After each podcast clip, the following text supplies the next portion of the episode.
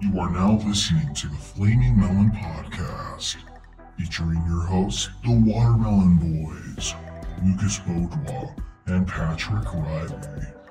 Fasten your seatbelts and enjoy the ride. And make sure to look both ways at the stop sign because the Watermelon Boys and affiliate networks will not be held liable for any accidents caused by this pod. Thank you. Hello and welcome back to the Flaming Melon Podcast, episode 13. 1 3. I'm here with my co host Patrick. How you doing, Patrick? Oh, I'm I'm good. I'm good, but I didn't realize it was number 13. So now I'm feeling a little I'm feeling a little scared. A little on edge? A little, Little- superstitious. A little scared? A little stitious. Is that a black cat I see behind you? Oh shit. Did you just walk under a ladder? Is that a broken Yes. mirror? You got any salt? You better throw it over your left shoulder. You just threw a lot at me. Um I think I think I got to quit. I think we got to end it there. All right, that was the Flaming right. Melon Podcast. Goodbye. Just kidding.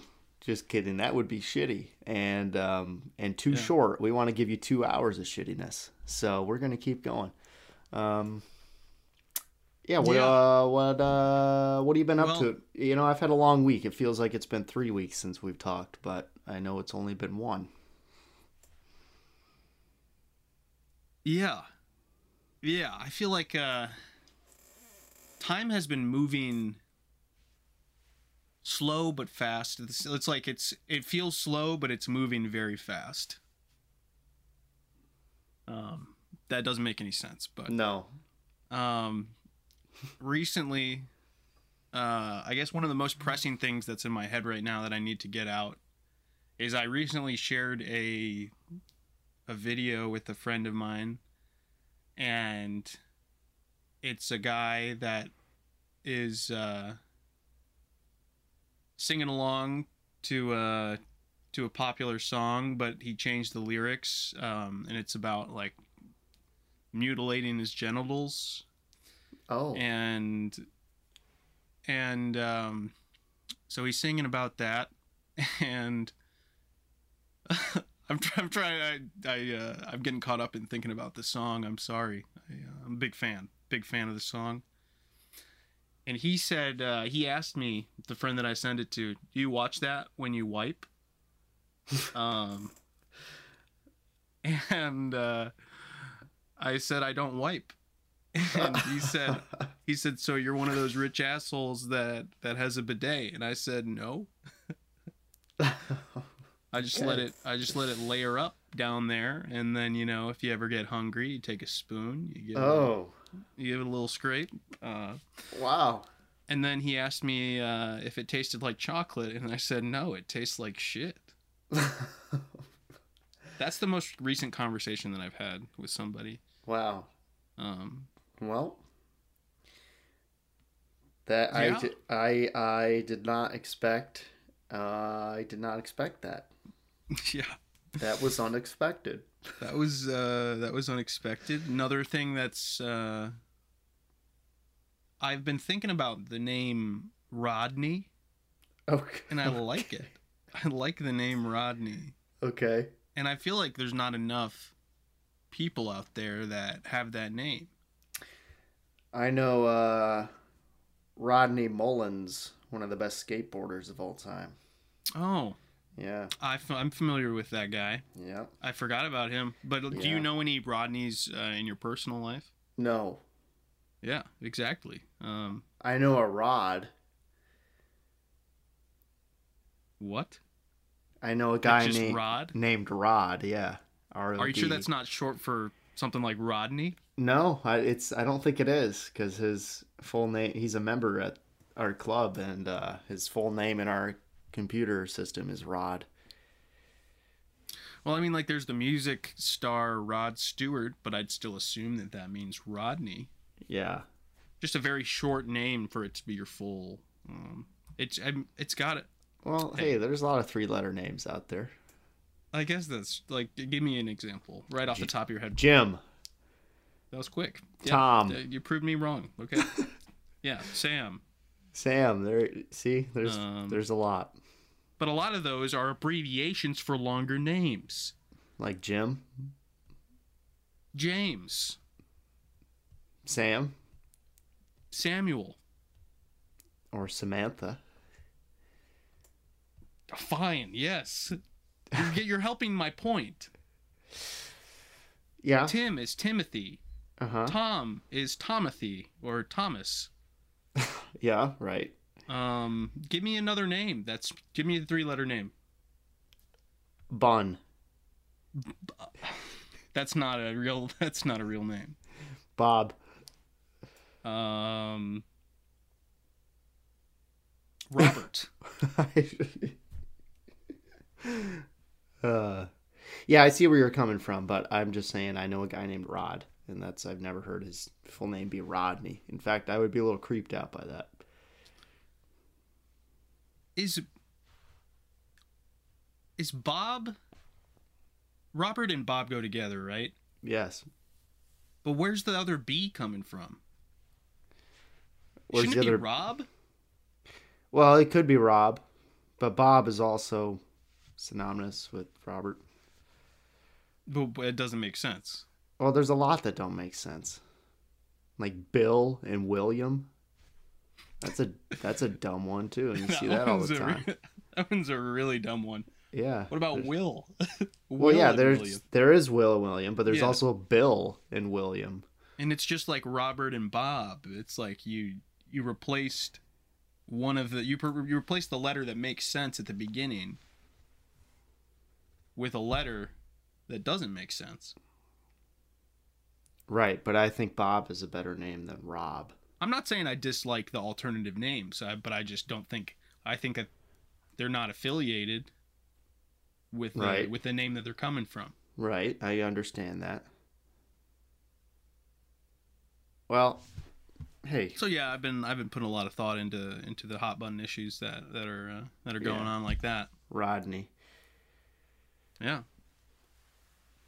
Yeah. Um, there's a actually there's a show that I wanted to. I know we have an entertainment review coming up later, but there's a show that I wanted to bring up that I that I caught on network TV. I just saw it.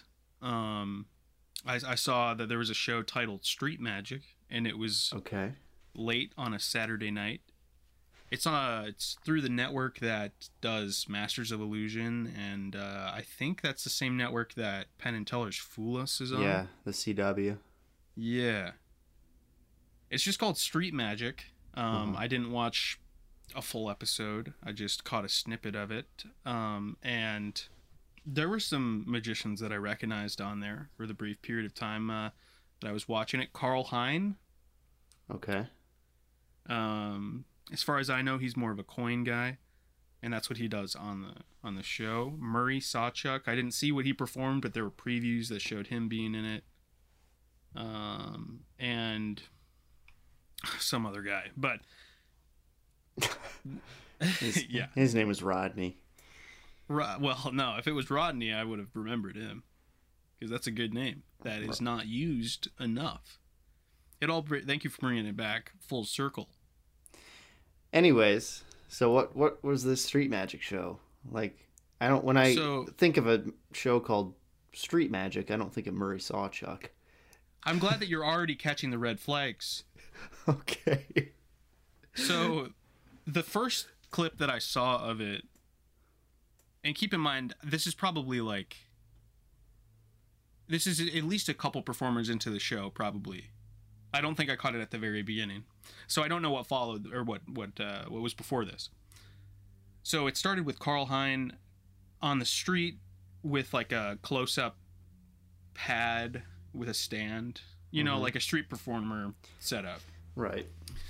So so far so good. Like I could see that being street magic because it's happening on the street, and it's it's something that you could actually see normally.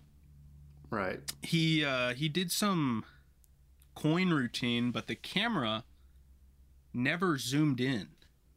Like there were some changes in angles, but the the camera never really got a close up of the magic.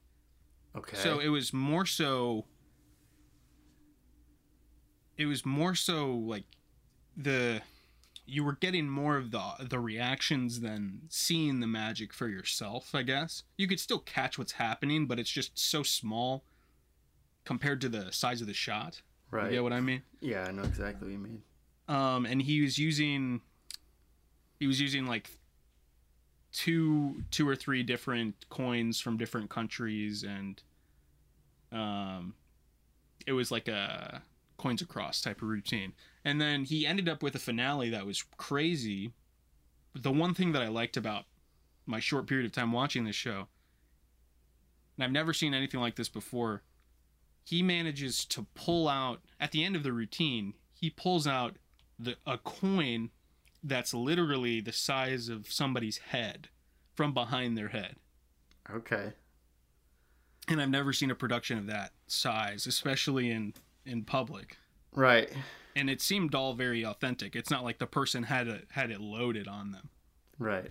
Okay. um so that was really cool Mm-hmm.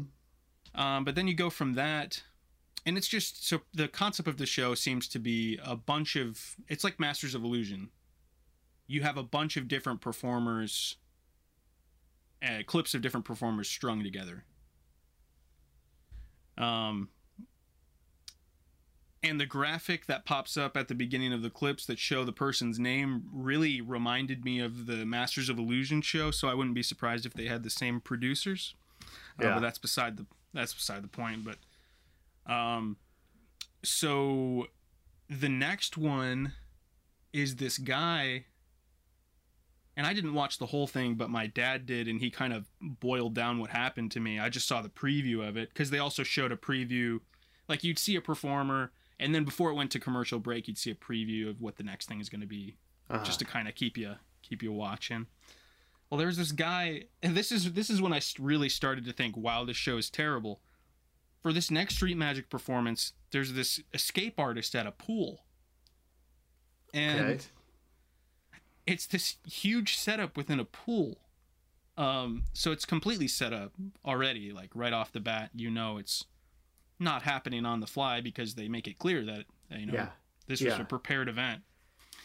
So, I guess the concept was this guy was chained to a cinder block and then dropped to the bottom of the pool and he would have he had to escape. Okay. Um so it really doesn't it the this is how I this is how I understand it. I know I didn't watch the whole thing, but I uh I I left the room, came back, and my dad explained to me what happened and he there was no magic involved at all. He just with his hands he broke the cinder block and escaped. Okay.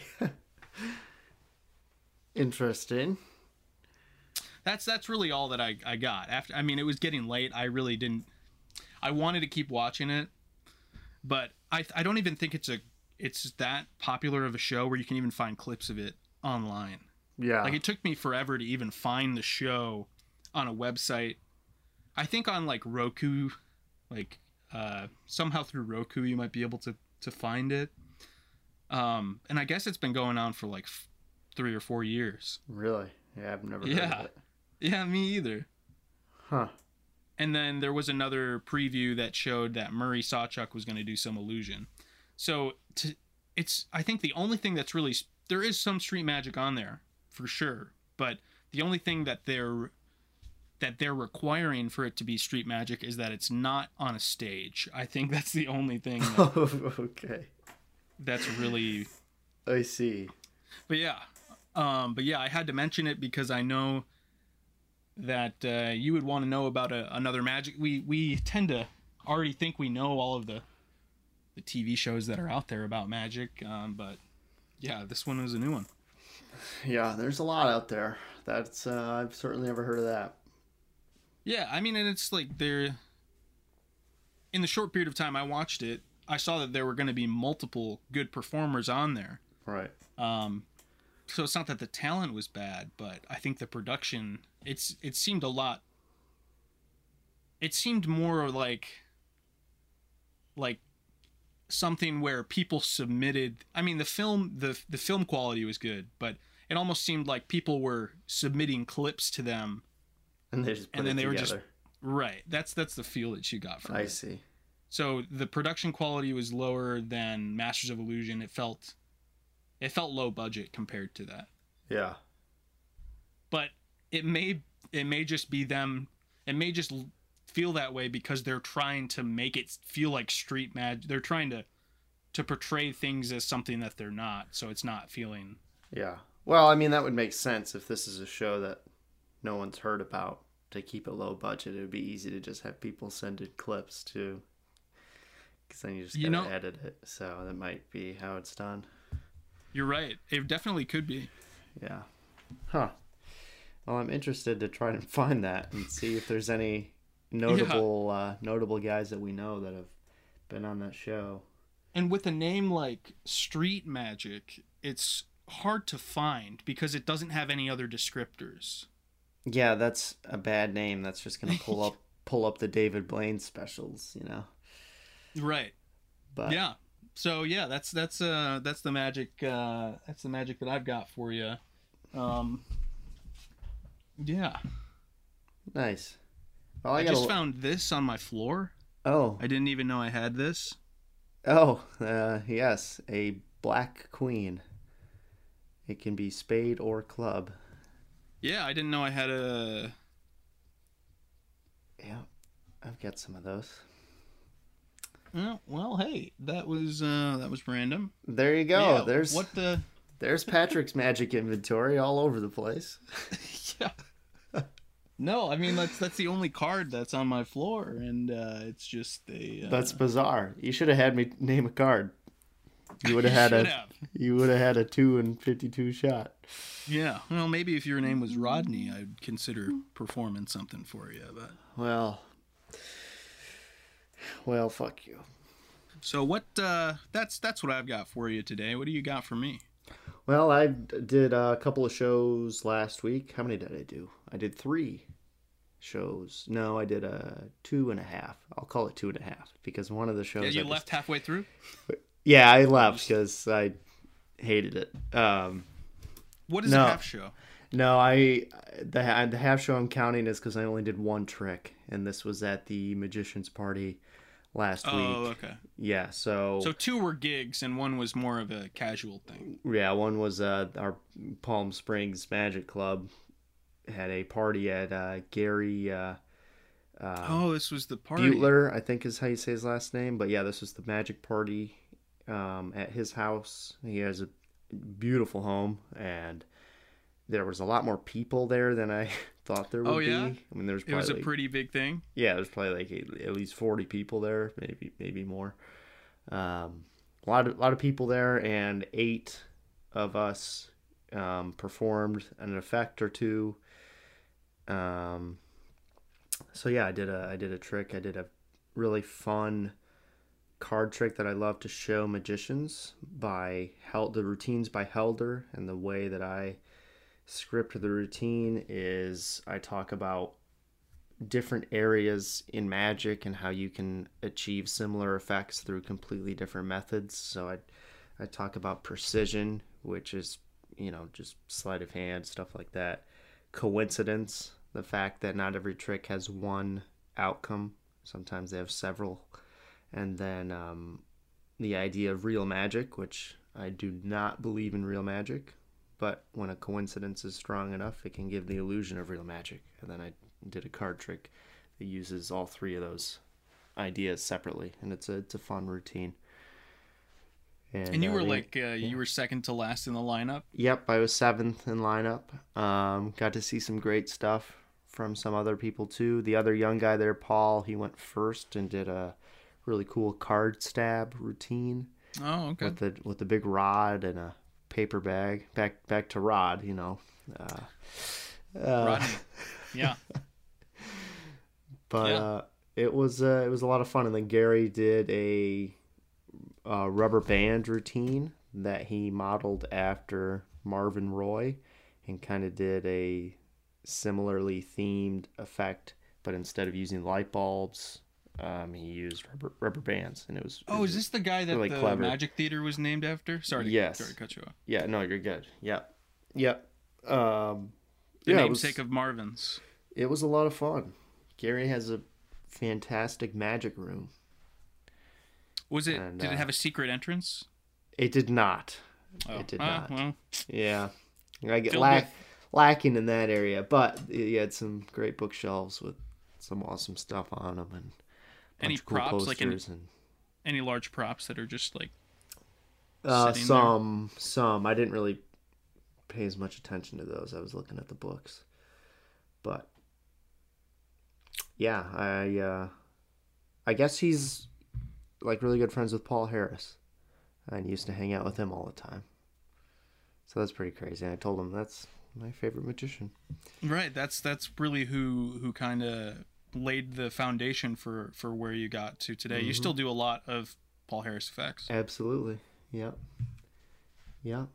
and that's a good sign when you when you uh, when you learn tricks at a young age and they're still good enough and stand the test of time for you to still do them to this day. Yeah, he's just such a great creator of very visual and powerful effects that are relatively easy to do. Not a lot of sleight of hand. Yeah, absolutely. Yep, he's he's one of the best. I love him. So the party went well. The other two shows went Um, Party well was as well. great, and then what were my other two? I did one at a uh, um at another country club nearby, Desert Horizons, and so mo- almost almost um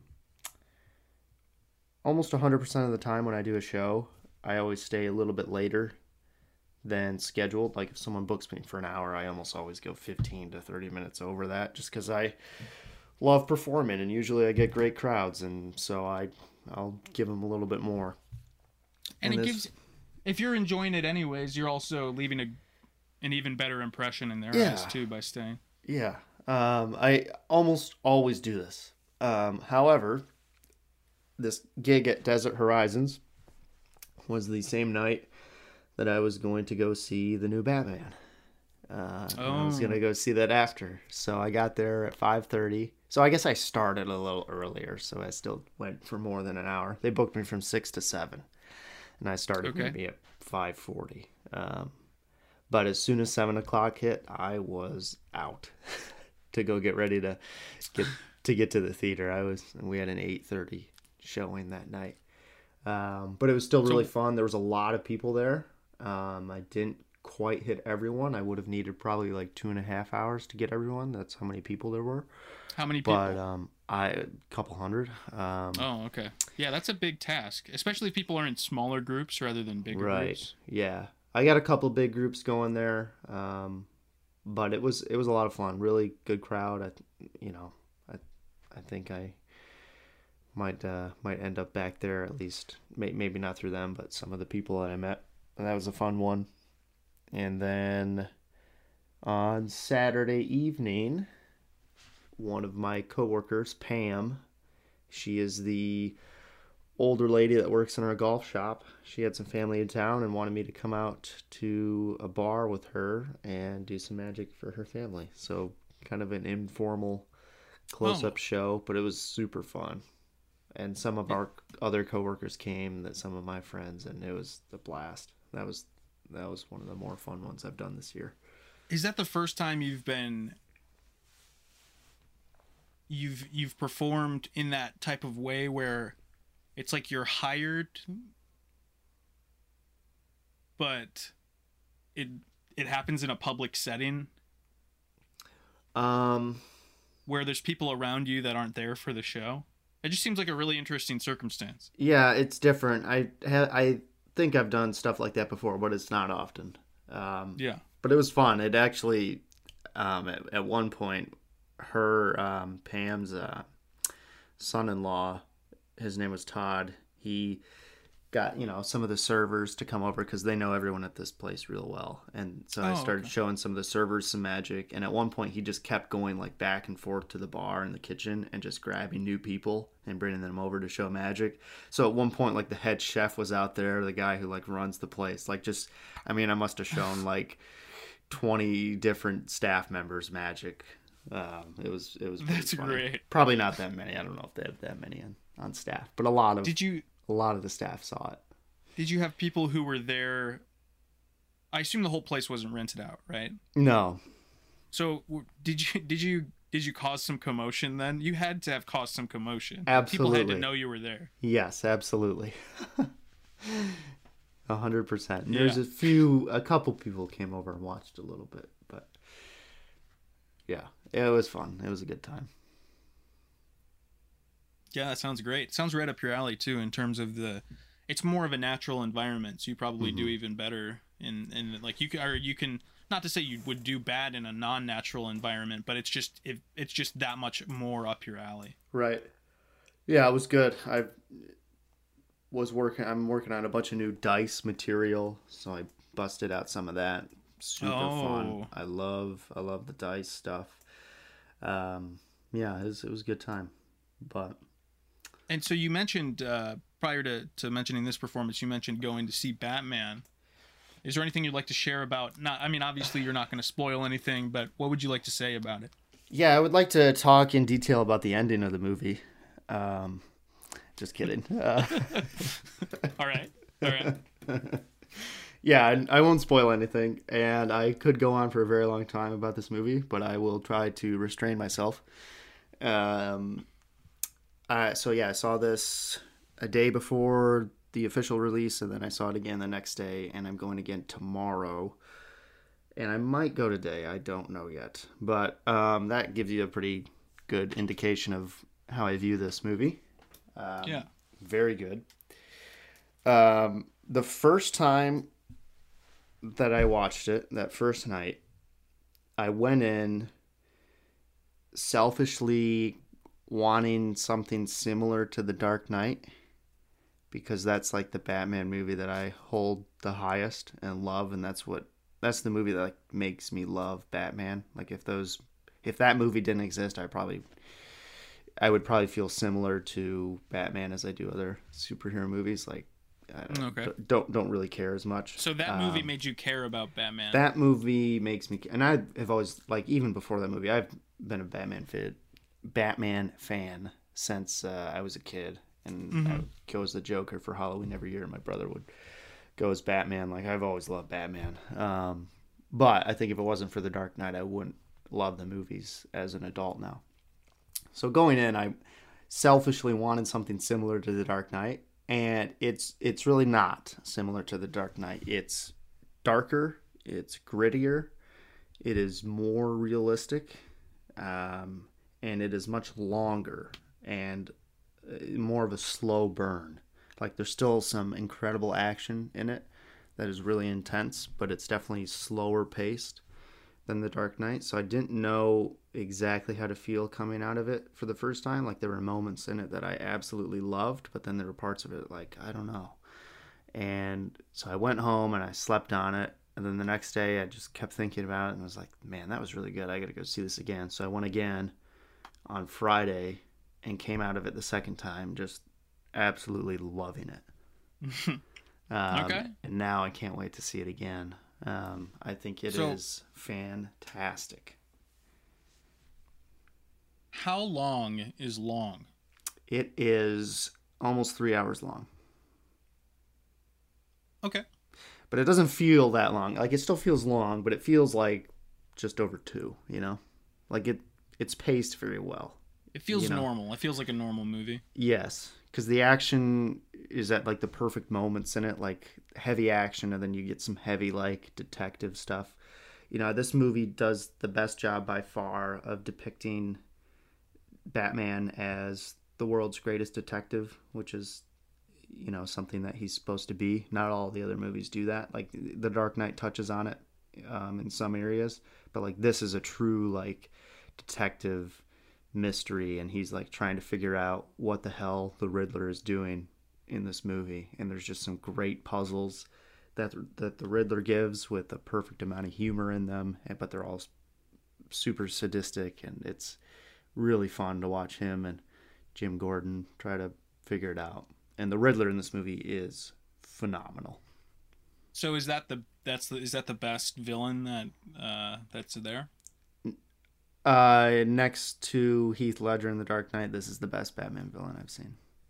Absolutely. Oh wow. Absolutely. I, I I actually meant just in the movie, but oh, overall, obviously in the movie that's true then too, based on in yeah, in the movie, I mean, there's multiple villains in the movie. That Riddler is the main um, antagonist, and he's kind of causing all the destruction. Um, he's trying to bring to light some dirty secrets within the Gotham political sphere, um, and he's he's framed as this like Zodiac killer, which is a perfect way to interpret the Riddler in a serious tone. And he is just incredibly creepy and fucked up.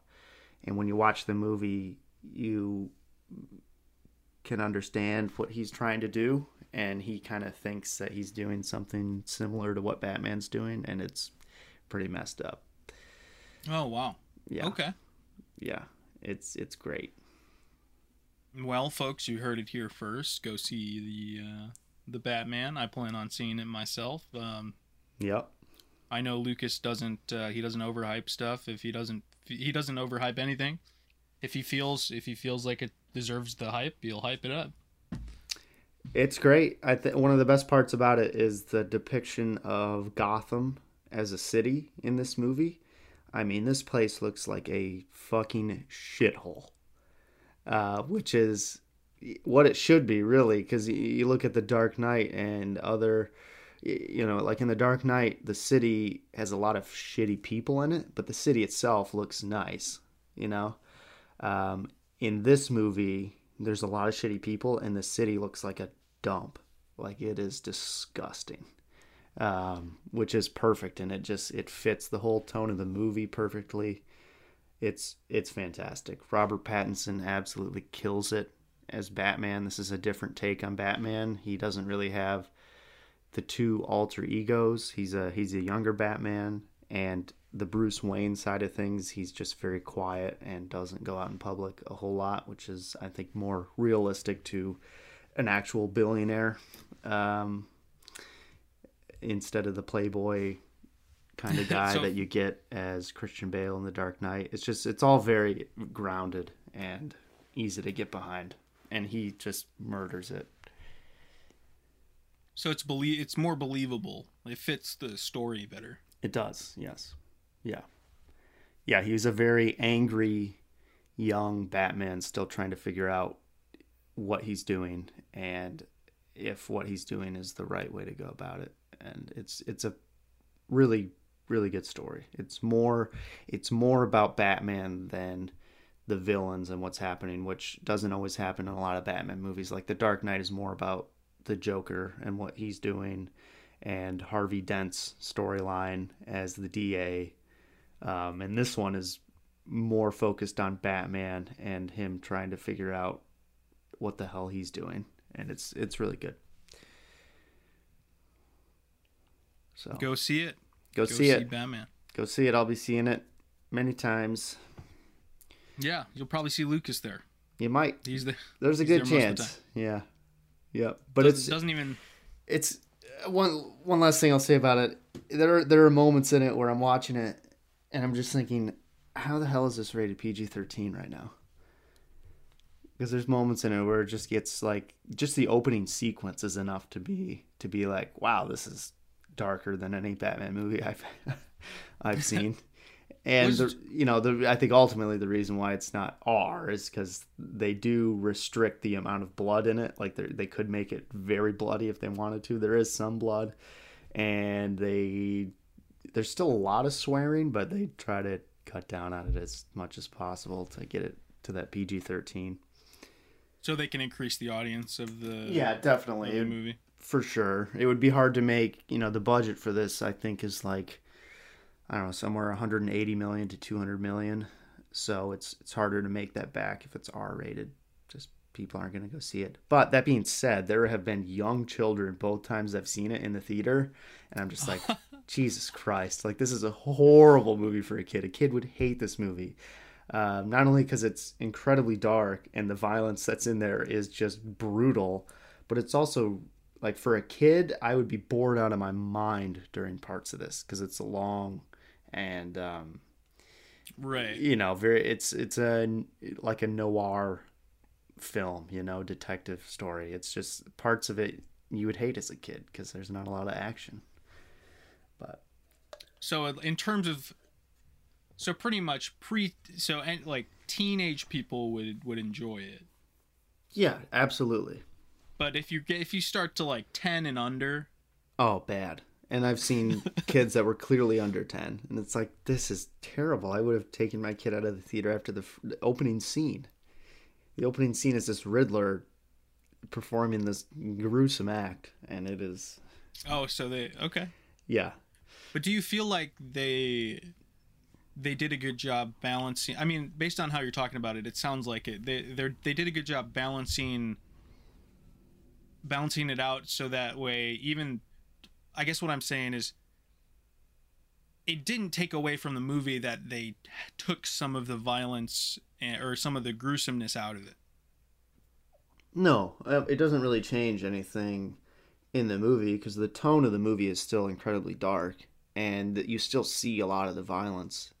Um, and it wouldn't have really changed much if they had added like a bunch of blood and actually made it look gory too. You know, you still get the feeling of it being super dark and intense.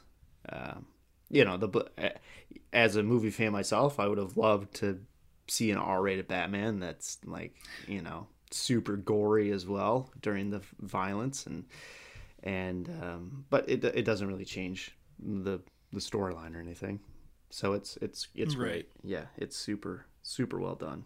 So they do if they Yeah. if they I mean, wanted to just with- focus on that audience, they could have done that, and it would have been better for that audience specifically. Right. But it would But overall, yeah, overall it doesn't make sense to do that on a big Batman movie like this.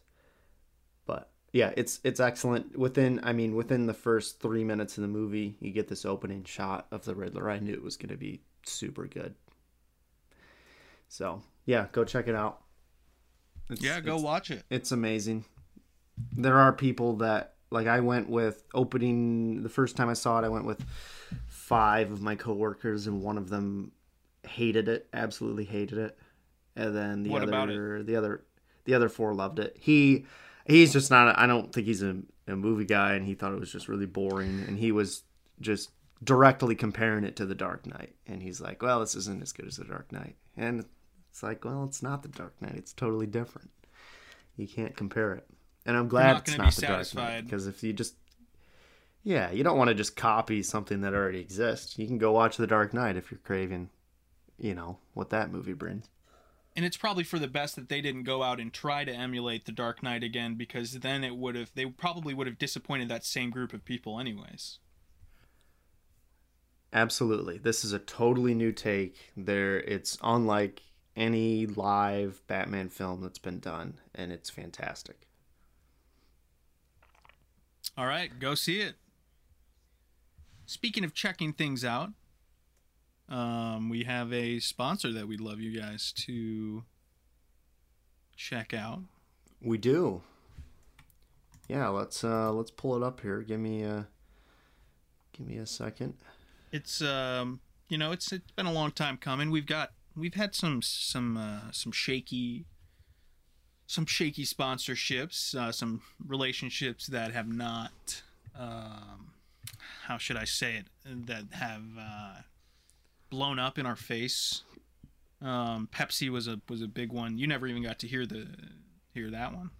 Uh, Yeah, I heard Yeah. rumors of it, but Yeah, Yeah. I uh, it was my fault. Um, I did keep it from Lucas um, because uh, you know it was I I led to the to the destruction of that, and now we and now and now PepsiCo has uh, some hitmen out to get us, and uh, you know we've we've had a lot of cyber attacks um, on the podcast. Um, so if any of the podcasts, you know, any this is something we've we've hidden from you. Any issue with the podcast that we've had in the past, whether it be audio, um, anything like that, no matter what we, no matter how we tried to excuse it, it was a cyber attack, and we were just trying to keep that on the low because if we talked about it, they're just going to hit us harder. So with that said, um, I probably shouldn't have said what I what I did because now we're just going to get uh, get hit ten times harder.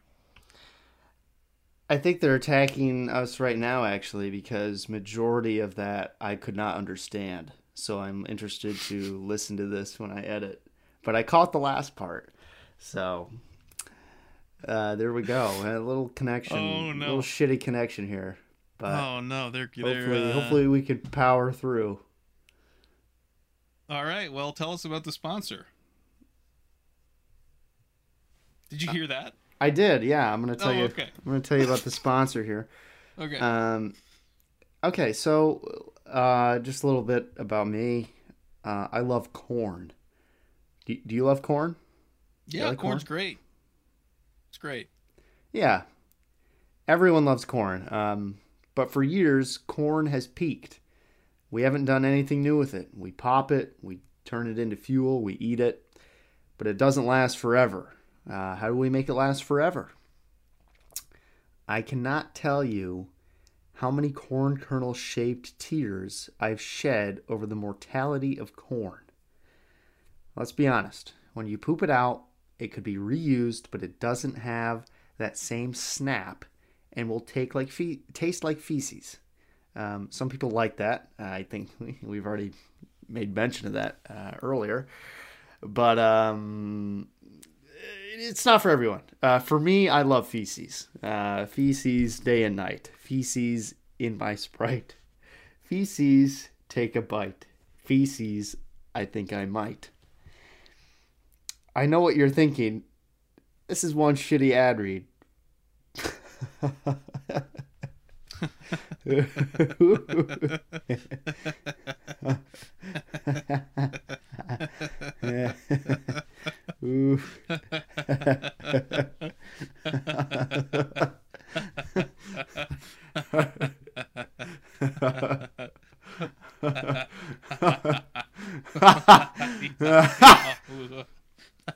Uh, but this is about corn.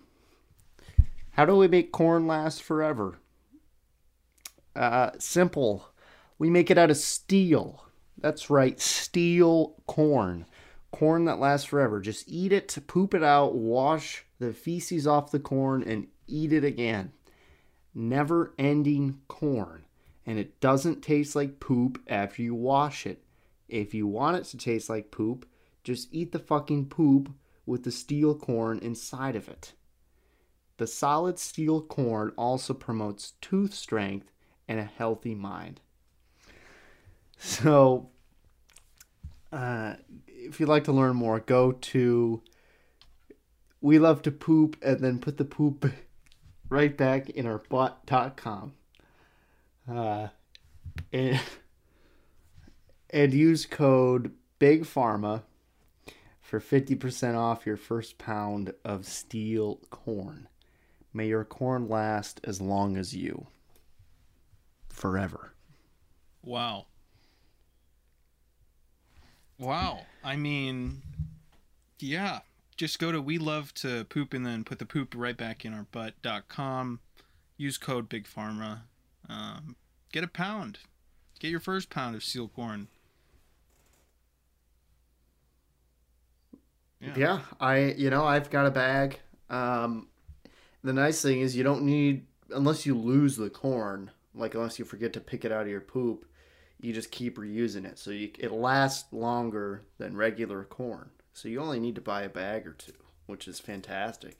And you're getting and we're offering you fifty percent off your first pound. So you're getting a great deal here. I mean, you can get one bag and have it last for a couple years if you're careful about uh, picking it out. So. Yeah. I mean, get a bag for the whole family. Pretty soon you'll you'll you know, pretty soon you'll uh I don't know. I don't fucking know. Pretty soon. Pretty soon. Who knows? Yeah, I mean like eat the corn, you know? Eat the corn. It's know, good. it It's, out? it's good corn. Uh, sometimes it gives me some issues with my stomach, but I just know that that's uh, that's the corn working its magic. yeah, sometimes you know, sometimes my my stomach feels like a change purse, but Right. that's normal. That's normal. You know? Yeah, so uh, I think we just got to give them that website and that code one more time, and we'll be ready to move on. Yeah, that's uh, we love to poop and then put the poop right back in our butt.com and code Big Pharma. Big Pharma, that gets you 50% off. So, yeah, go check it out. There we go. Yeah, I think that one went well.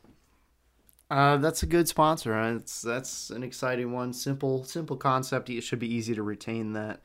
Um, those those people over at uh, Steel, Steel Corn. So, yeah, Yeah. I mean, if you you know, it's it's probably up most of our listeners' alleys as well as up their butts. So correct. yeah. Well, um, what have we got for our entertainment review this week? Well,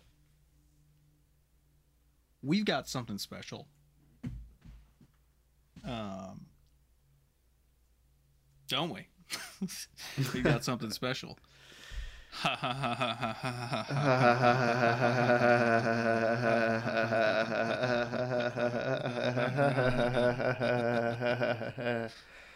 I think yeah, I we just- do. I just slapped my knee so hard that it hurt my shin. Oh no. Maybe your limb's gonna fall off. Shin limb. Shin limbs who we're limb. talking about today. Wow, Uh, that Shin, was great. Shin Lim is a fantastic magician, a great creator of magic, and does a lot of um, does a lot of effects that you would typically associate with close-up magic and does them on stage. So he does a lot of card magic on a stage that is very visual and good for a large audience. And we are going to talk about some of his America's Got Talent uh, performances because that is what he is best known for. At least that's how he got huge in the public eye. He was already very large in the magic world for a long time before going on America's Got Talent, but now he is eh, not just big in the magic world, but just pop culture. Yeah, I mean, I'd I'd say that he he had popularity in Asia, and he also, I believe, he won, or I, I believe he fooled Penn and Teller on their TV show prior. Yeah, and he won Right. he won FISM back in like the 2000s too. So So he's, um, yeah, I, he's he's. Uh, I don't know if there's been a magician on the show who really has had much street as much street cred as him going into it.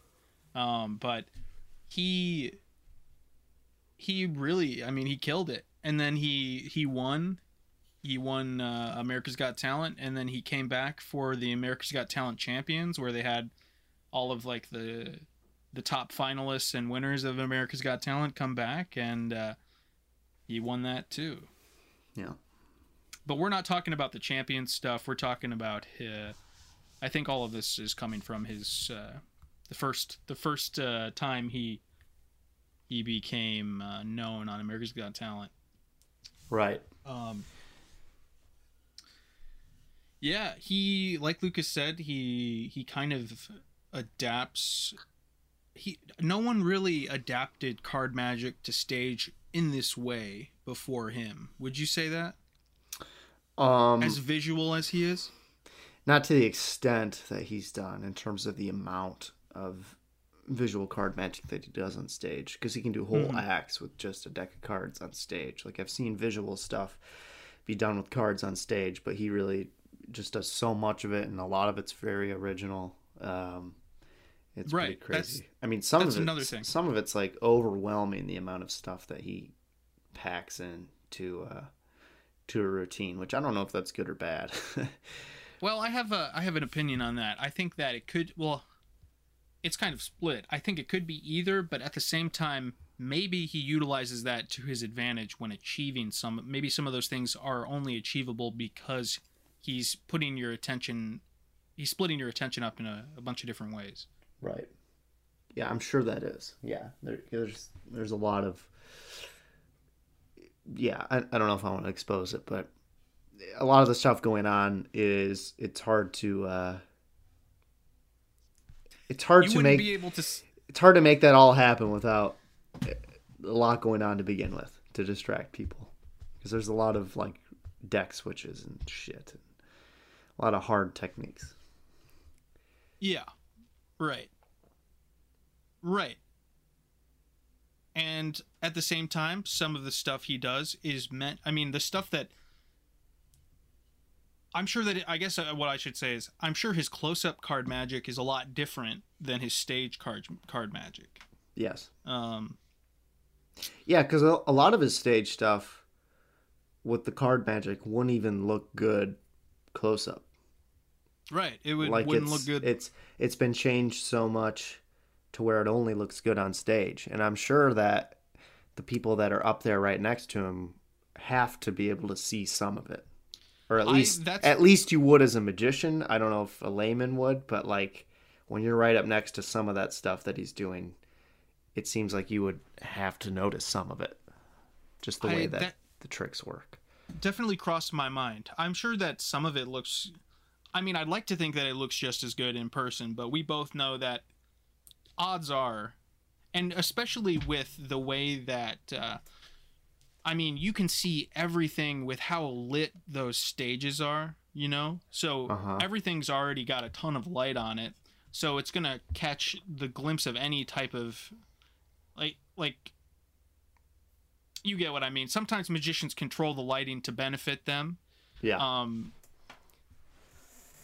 and uh, I mean, uh, on a TV show like this, they they have to put a ton of light on you to get Right. a good camera shot. right But uh, yeah, so we we kind of reviewed uh, all of his performances from America's Got Talent. One thing I'm not sure of is the last performance that uh, was in this uh, compilation that we watched. I wasn't sure of. Uh, maybe you'll know. I didn't think that that that was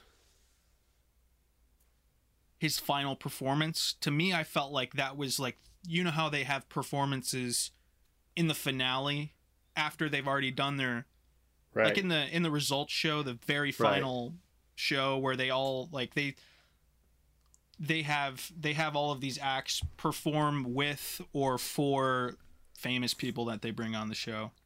Yes Do you think that that's what that was? Probably it didn't feel like a performance on the actual show. Right, and we'll get to, we'll we'll kind of get to Yeah. that one towards. Well, why don't end, you why don't you take it away with the the, the first routine that we watched? Yeah, so this one, um, and one thing I should say is there's a lot of stuff, like Lucas said, there's a lot of stuff that goes on in just one. There's a lot of magic happening in every small like three four minute act. Um, so it's kind of hard to catch everything. Yeah, But- we don't need well, to catch everything, but just Right, give us an overview of kind of what's what the hell's going on here. So in the first one, there's a signed card, and he he takes the card, he puts it behind his vest, I think, whatever he's wearing, his shirt. Right. It's probably a button-up shirt. yes, it is. He he signed card.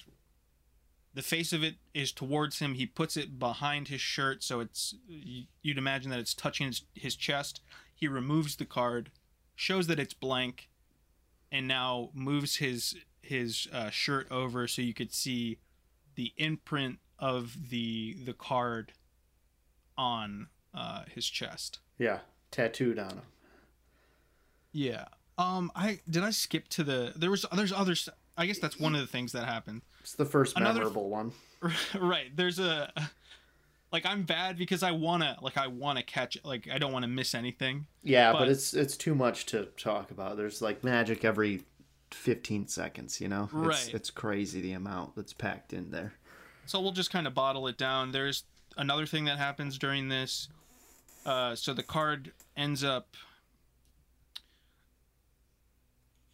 the card ends up um appearing in like a block like a like a glass block Right. Um, well, the deck turns into this glass block, and then the card, the card is in the middle. Um, Yes. and he also turned he turned the deck visually into a bunch of like pieces of plastic that are clear. Um, there's this thing that he does where he spreads the cards out on the close-up mat in a way that it makes like an arrow. Yep. Um, I don't remember what part of the routine. He was just hit it. A card, a selected card appeared. There was a card that was on the that was on the um, the mat. I guess the whole time. An envelope. Oh, it was an envelope. So, I guess at one point the card vanished, and then he takes the deck. He spreads it in a way along the along the mat that. So he spreads these rows of cards, and these rows of cards make like a picture, and this picture is an arrow that points down to the corner of the table, and that's where that envelope is. And then he pulls their card out of the envelope. Um, yeah, there's some stuff that happens with aces as well. Um, but and then there's some cool card vanishes where the where the cards very very visually like he takes the cards and then he makes a motion towards the table and they just disappear. Right. Um, yeah, that's kind of that's kind of the. I guess that's so. This brings me into just this short little comment. It's hard for people to to talk about him in a specific way because of everything that he does. Do you think that's a good thing? Do you think that that's uh, a, a bad thing?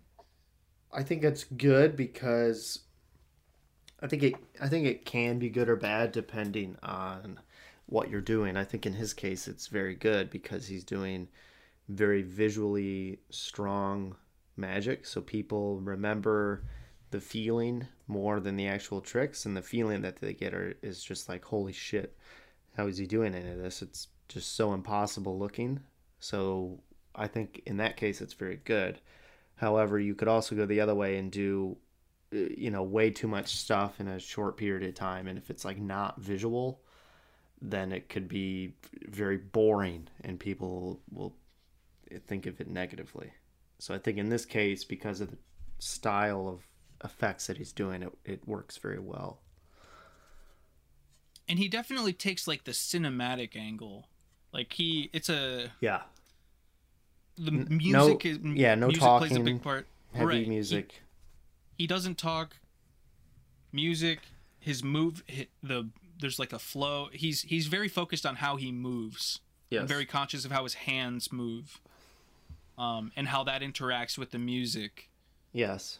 Yeah, I was that gonna, is- I was going to bring this up too. I think I think even though for a lot of people that works well and is enjoyable and I still enjoy watching it, I always find it a little bit silly when you take this serious cinematic approach and there's really nothing deeper than just making cards disappear. It seems sometimes it seems a little silly.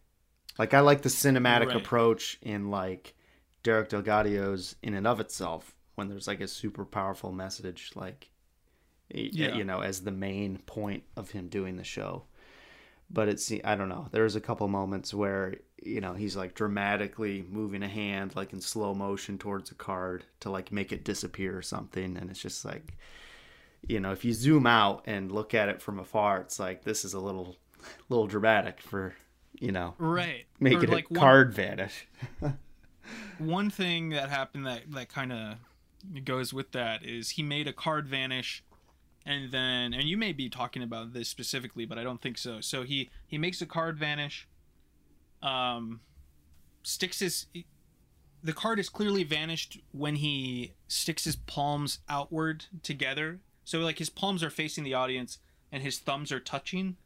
Yeah. And then it's clear at that moment that the card has vanished. And then he decides to add this little bit where he he blows in between his it in that little window that's between his hands and he just goes and and also opens his fingers like right. he spreads his fingers at the same time. Yeah because it could be back palming the card or something. Right. Yeah. Right. That felt uh it's maybe it's because we're magicians and it's It almost certainly differently. is. It almost certainly is. I think I think 99% of people who watch this not having a magic background enjoy it a lot. You know, I hear I Right. he's one of the names that I hear brought up more than anyone, at least when I'm Really? when I'm performing, yeah.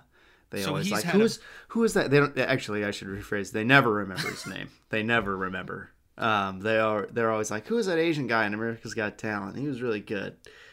And uh, and and then of course you get the obligatory. Uh, oh, you should go on America's Got Talent. You know, I hear that all the time too. It's like, shut up, shut the fuck up. definitely as I didn't realize that he I guess he he he he was on a lot of I mean a lot of people watch America's Got Talent and he was on he was on a lot of it and uh, he was he was like the best magician that's probably or one of the definitely one of the best magicians if not the best that's Yeah. been on that show altogether over the years Yep. so it's i guess but as a as a magician knowing how he does what he's doing it makes it makes you start to pay attention to we're we're more hyper aware of everything that's going on not just the magic itself Right. so because we don't have to because we're not caught up in in the tr- in the tricks Yeah, and the being- astonishment Right. Right. we're we're more focused on the smaller details like the stuff that doesn't matter in Right. terms of the like we know how the magic's happening but there's a lot of stuff outside the magic that's happening and some of it's just hard to take seriously like his use of smoke. I didn't know he was a chronic smoker. he's yeah he, he owns a vape shop. Uh, he's actually Yeah. promoting his brand. Yeah he does use a lot of a lot of smoke both from the table Like and a from lot. like a lot. And just around him on the stage in some ti in some areas you know? Like he'll walk onto stage and there's like a, a mist Oh, on the ground. And then like smoke will come out of a card when it's sitting on the mat and out of his mouth. And like it's constant like almost almost every routine there's at least one part where something starts smoking which I like I like I like that. I have done a lot of tricks with smoke myself. I think it's a yeah fantastic visual, but holy shit, does he overuse the hell out of it? it's a and he you're right because he could he has some really cool uses for it and really cool ways to make it happen like it's it's crazy how he makes that he it's crazy the work that he has to put in to make those moments work Right. and appear the way that they do Right. but he also he uses it in complex ways but also simple ways that take away from the cool like the really cool Yes. um ways that he does it yes.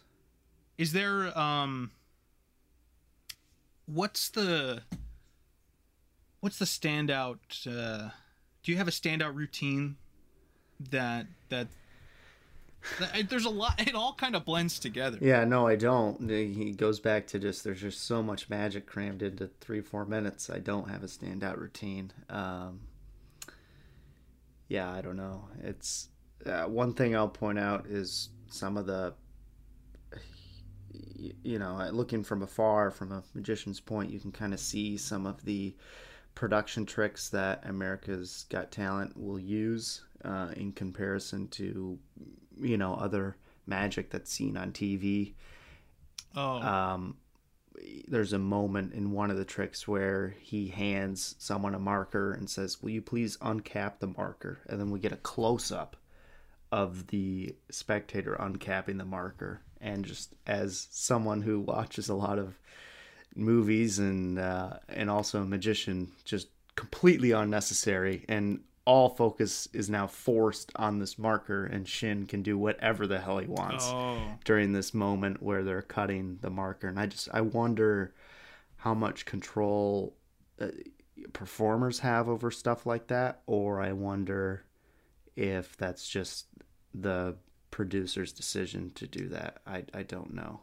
But stuff Well- like little things like that bother me. Yeah. Like i don't i don't know i think i I think if the think- routine is built well enough, you can just have the full shot of them uncapping the marker. You know, I understand on TV. It's going to be out there and people can rewind it, rewind it and watch it, but that's just part of it, you know. So you're saying like who knows it could have been the production just being just being shitty and and just adding a, a shot that doesn't matter in there well no no no i don't Uh, think no, i don't, don't think that? i don't think that's the case i think that's very intentional i'm just wondering Oh, okay. if shin had a say in that or if the production is just like okay we're going to do this because people are going to see the move that he's doing if we don't I'd, I'd probably say that it's Shin or Shin. So he definitely had some type of magic team working with him. absolutely So it, it was either them or him. It definitely involved with the producers. Um, but I think that if the production team likes you and knows the ta- and knows like if people are coming to watch the show specifically for one performer, like if if they know that they're retaining view viewership, especially with a certain person in the show, they want to do whatever they can to help this person look good. Right? To like Yeah. achieve right um like i'm sure with some performers they wouldn't care if people saw if like they messed up or if it or if there was a, a flaw. Right. You know? Like they they gain something they also gain something out of when you mess up. Um what I what I think though is there are very natural ways to do a cut like that. Um, like that just like as soon as I saw that, that just stood out to me like a sore thumb. Like who? Why would we need a close up of someone taking a cap off of a marker?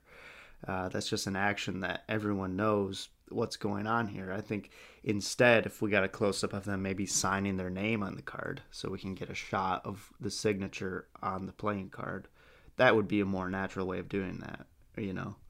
Um, which I'm sure in Right. the routine that's structured, it can't work like that. But just little, and mo- I think most people won't even notice that, but little things like that just stick out to me so, so badly. But yeah just a, Yeah, sm- a small gripe, you know.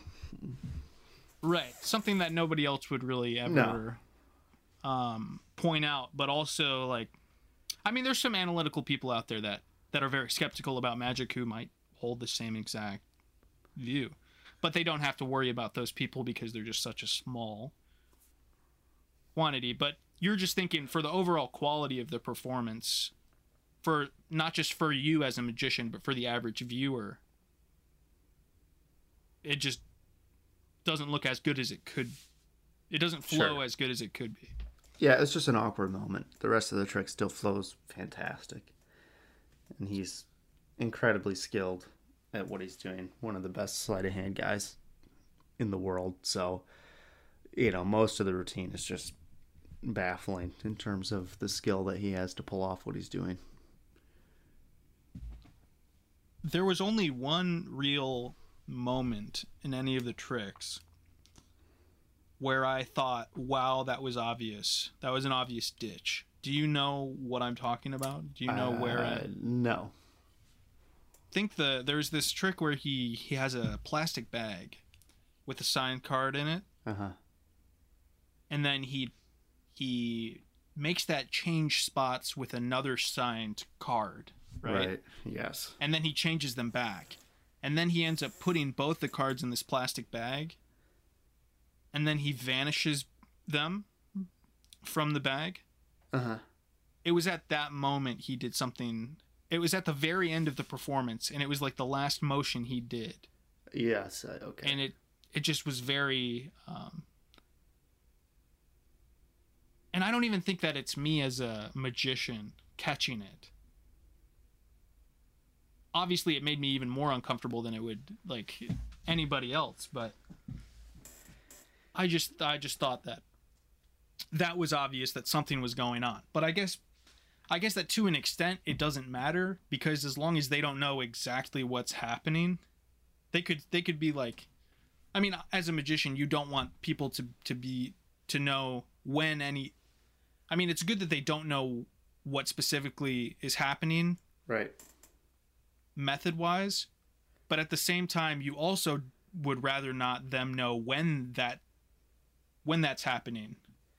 I wonder if he structures his actual shows similarly to th- this America's Got Talent stuff. I would imagine he doesn't, but you know, I obviously don't know. But I think what he's doing here is just perfect for America's Got Talent because he's cram- Yeah. he's cramming in all of this extremely visual stuff that looks so impossible. And just for the average viewer it's just it's unbelievable what he's doing. But there's really no depth to any of the tricks beyond what you're seeing visually. And i wonder if his actual show is totally different or if he sticks with the same style of just super visual one or one after the other after the other you know Well, I think that that reason is probably why I'm I notice and have a lot of problems with certain things that he does because it's so free. Like he's not trying it it kind of shows me the importance of verbal misdirection. yeah Um, I think that, I mean, I've seen video. Uh, he has a show called like Fifty Two Shades of Red or something that he performed in in Asia. I think it was before any of the America's Got Talent stuff. But there's this like 30, 20 or 30 minute act. I don't know, 15 to 30 minute, we'll just say. And it's the same kind of stuff. So I think that he just I but at the same time, I haven't really seen him perform enough to tell you for certain, but it seems like this is his style. right He he lets the magic do the talking.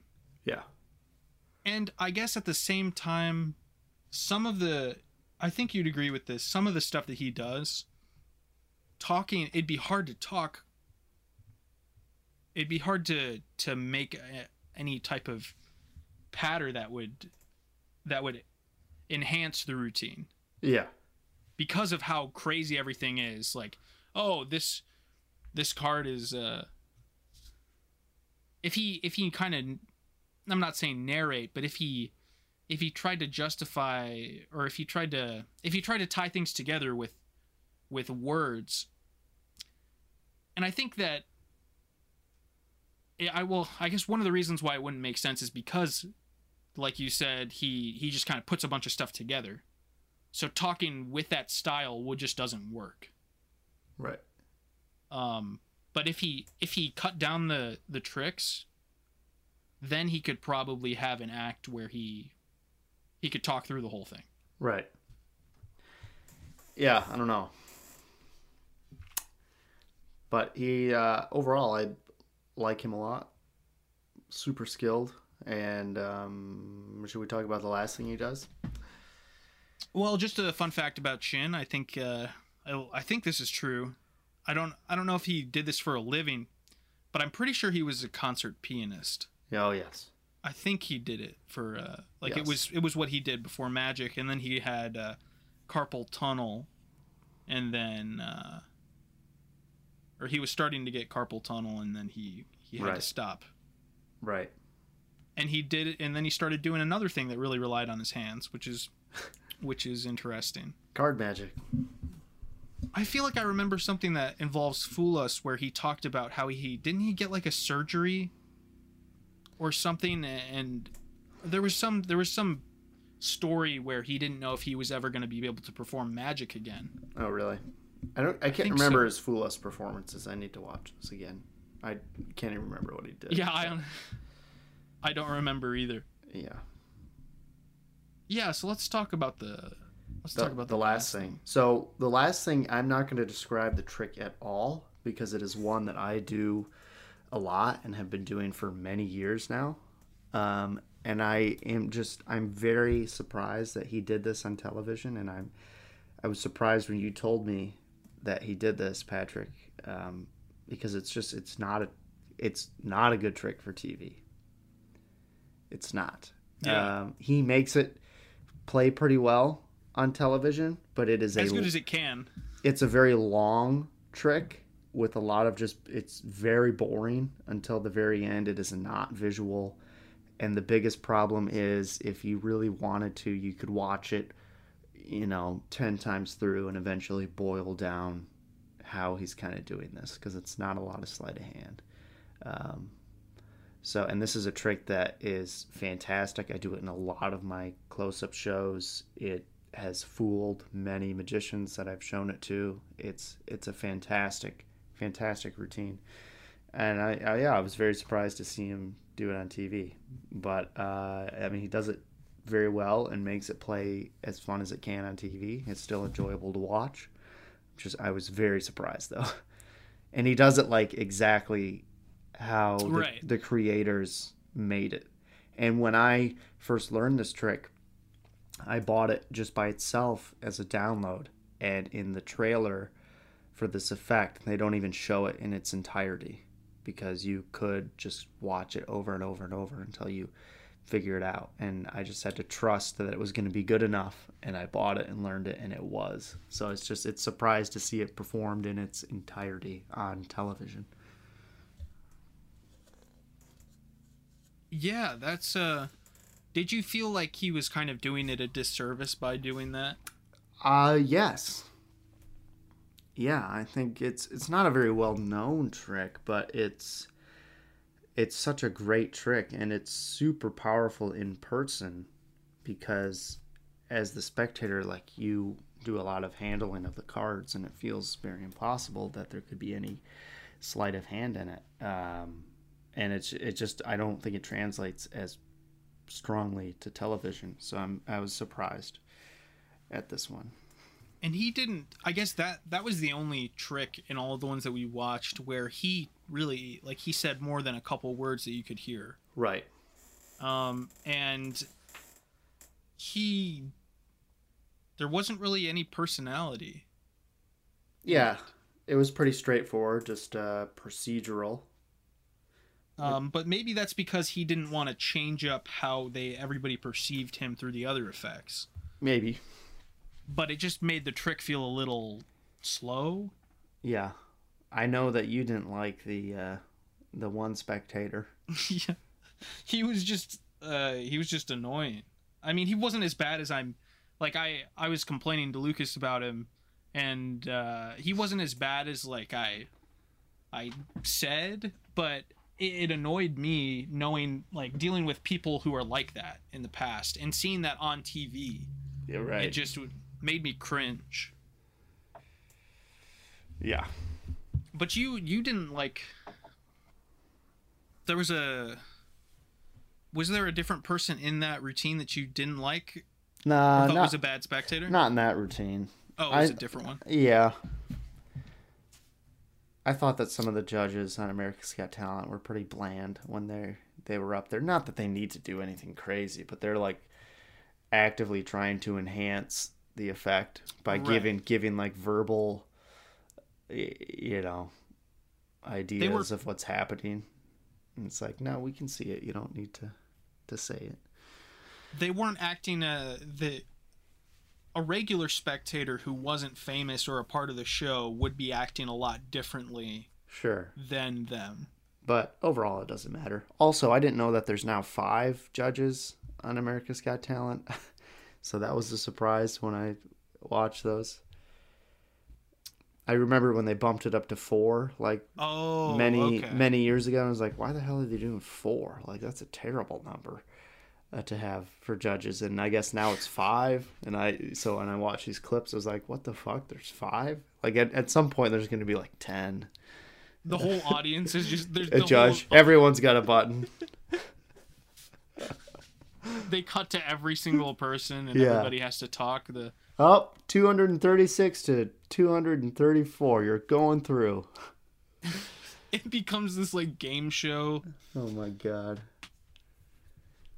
I think I'm gonna start telling people like whenever they ask me, "Oh, who's who's that Asian guy in America's Got Talent?" Uh, he was really good. I'm just gonna act like I've never heard of him.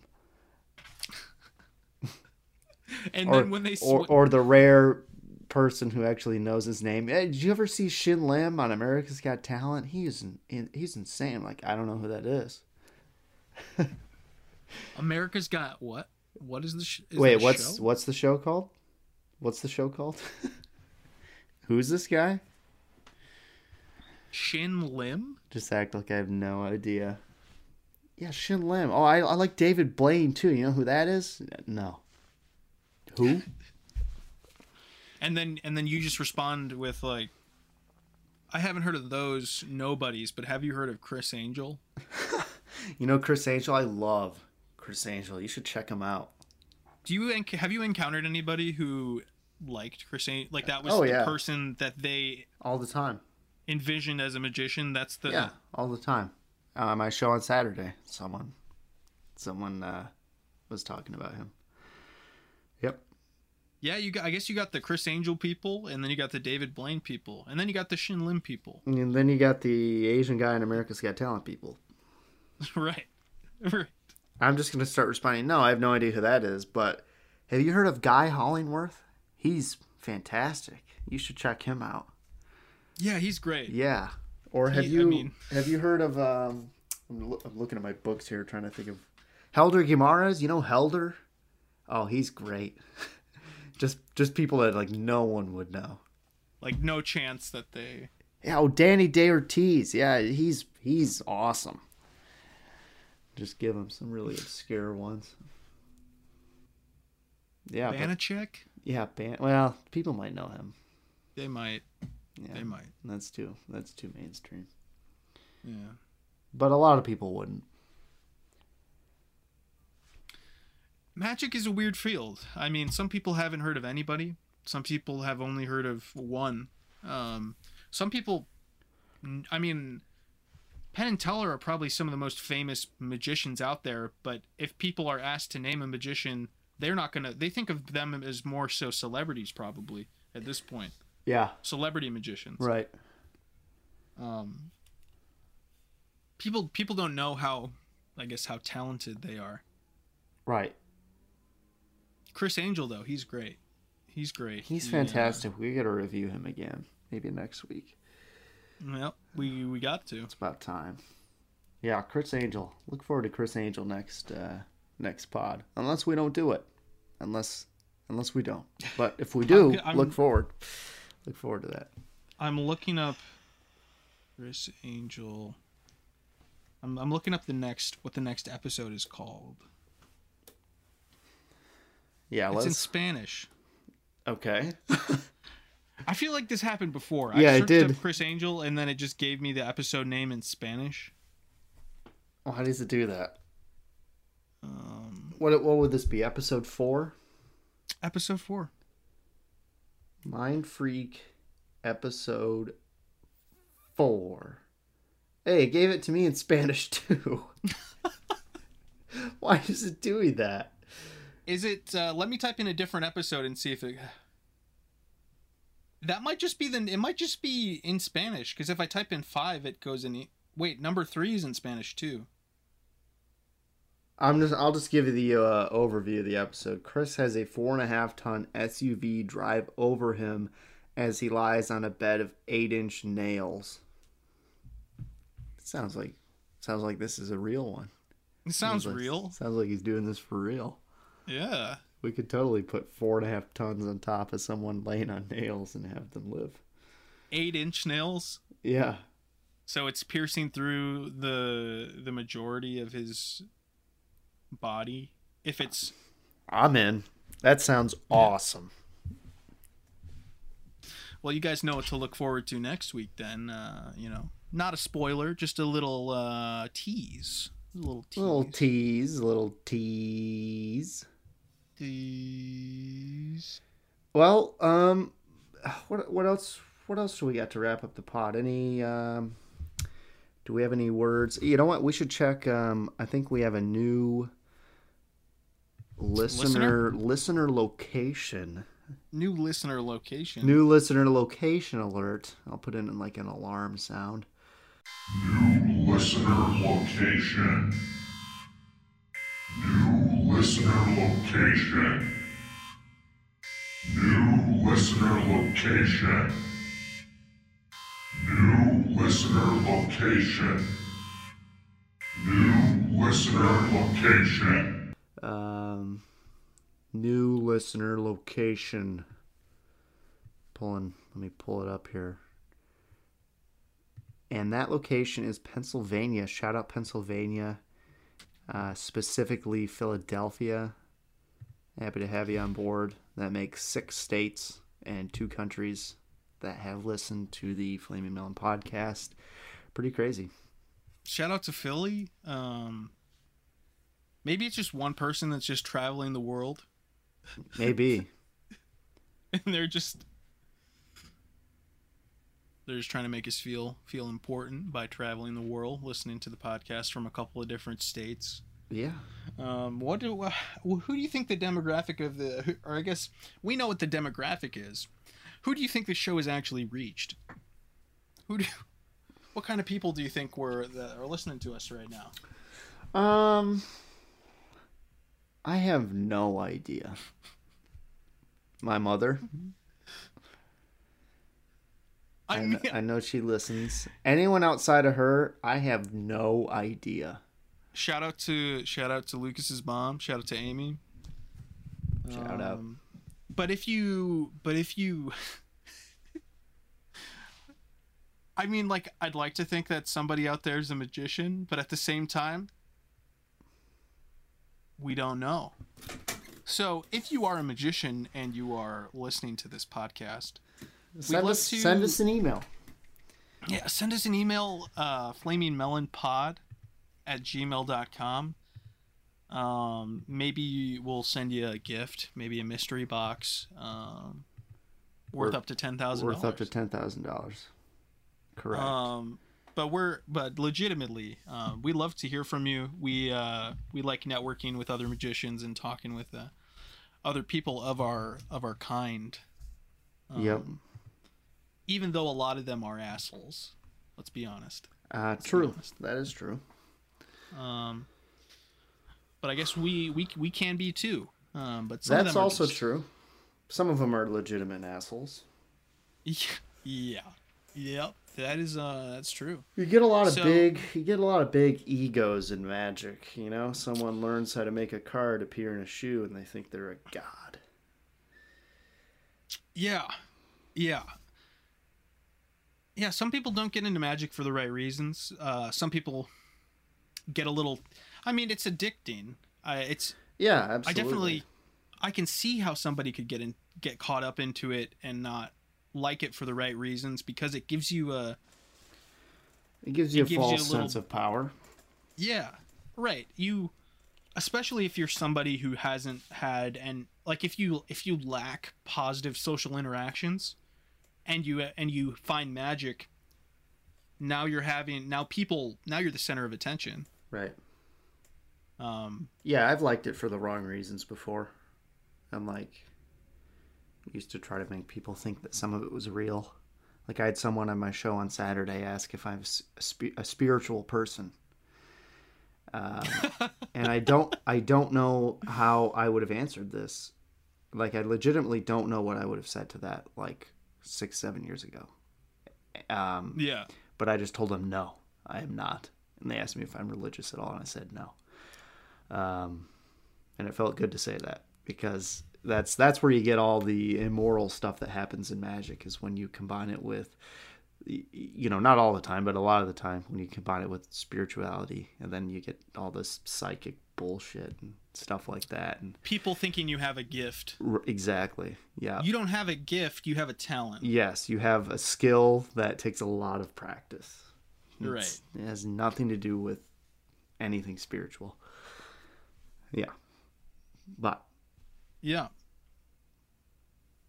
Yeah, But- it's uh, yeah,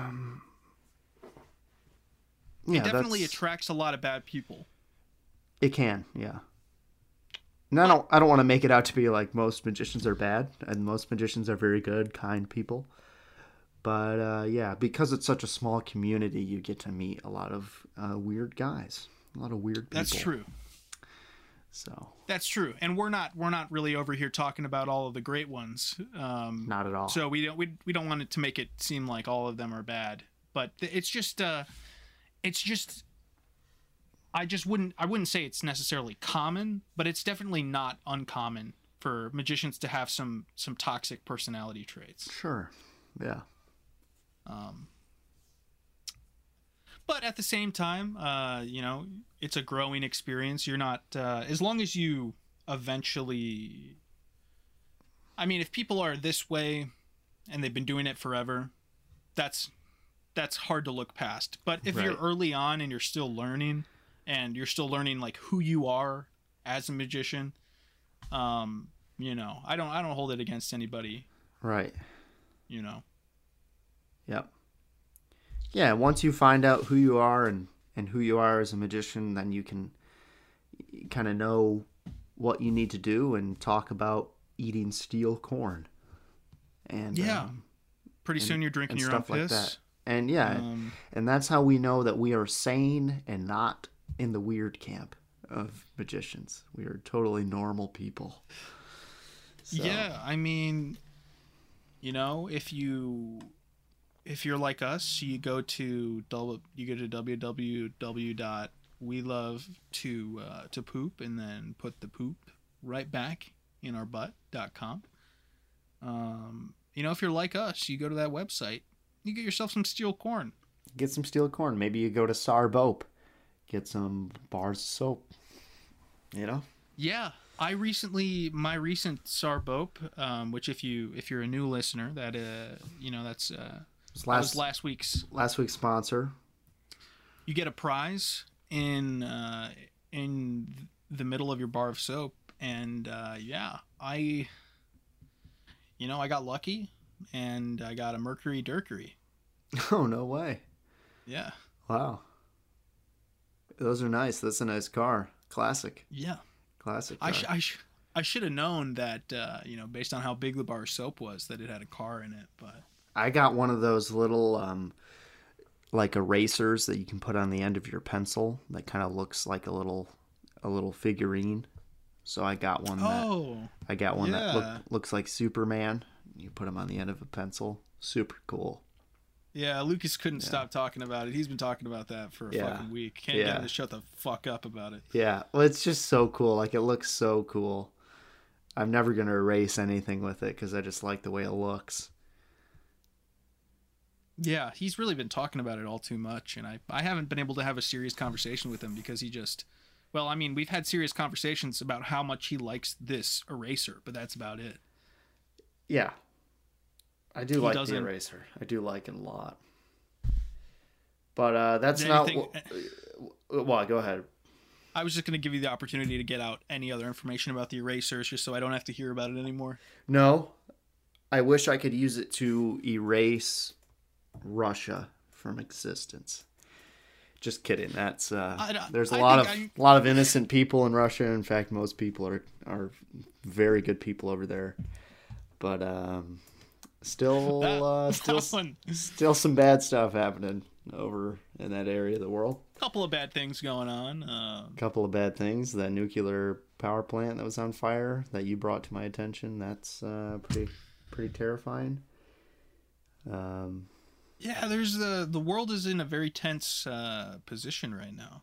yeah, But that's that's another reason why uh, why you come here to the podcast. Yeah. because we give you because we talk about stuff that doesn't matter, and you can escape the overwhelming, crushing reality of this dark planet. What if we eventually become like a news station? We become like a. we start reporting the news. Maybe we could have like a spin-off segment that where we uh We could do a news report. yeah. I like that idea. All right, I do too. Maybe next week we do a little news report. yeah. Talk about how everybody's fucked. Yeah, and then like maybe sports. yeah. Yeah, so Ukraine keeps getting bombed uh you know, but the Steelers, the Steelers This past week on the PGA Tour, Scotty Scheffler wins his second tournament. the Steelers are the ones that are really bombing right now. Oh my god.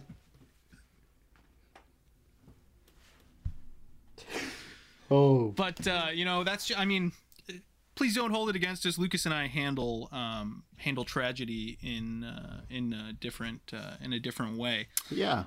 Um, but that don't let that fool you we uh, Hopefully, you know, hopefully you handle it in a similar way. Otherwise, you're gonna think we are fucking idiots and well, terrible people. I, I mean we we care about any innocent people in the whole situation that are that are being negatively affected Which is- by it. Millions of people right now. Um yeah. Yeah. Uh but it you know, I've I've come to I wish it was more accepted.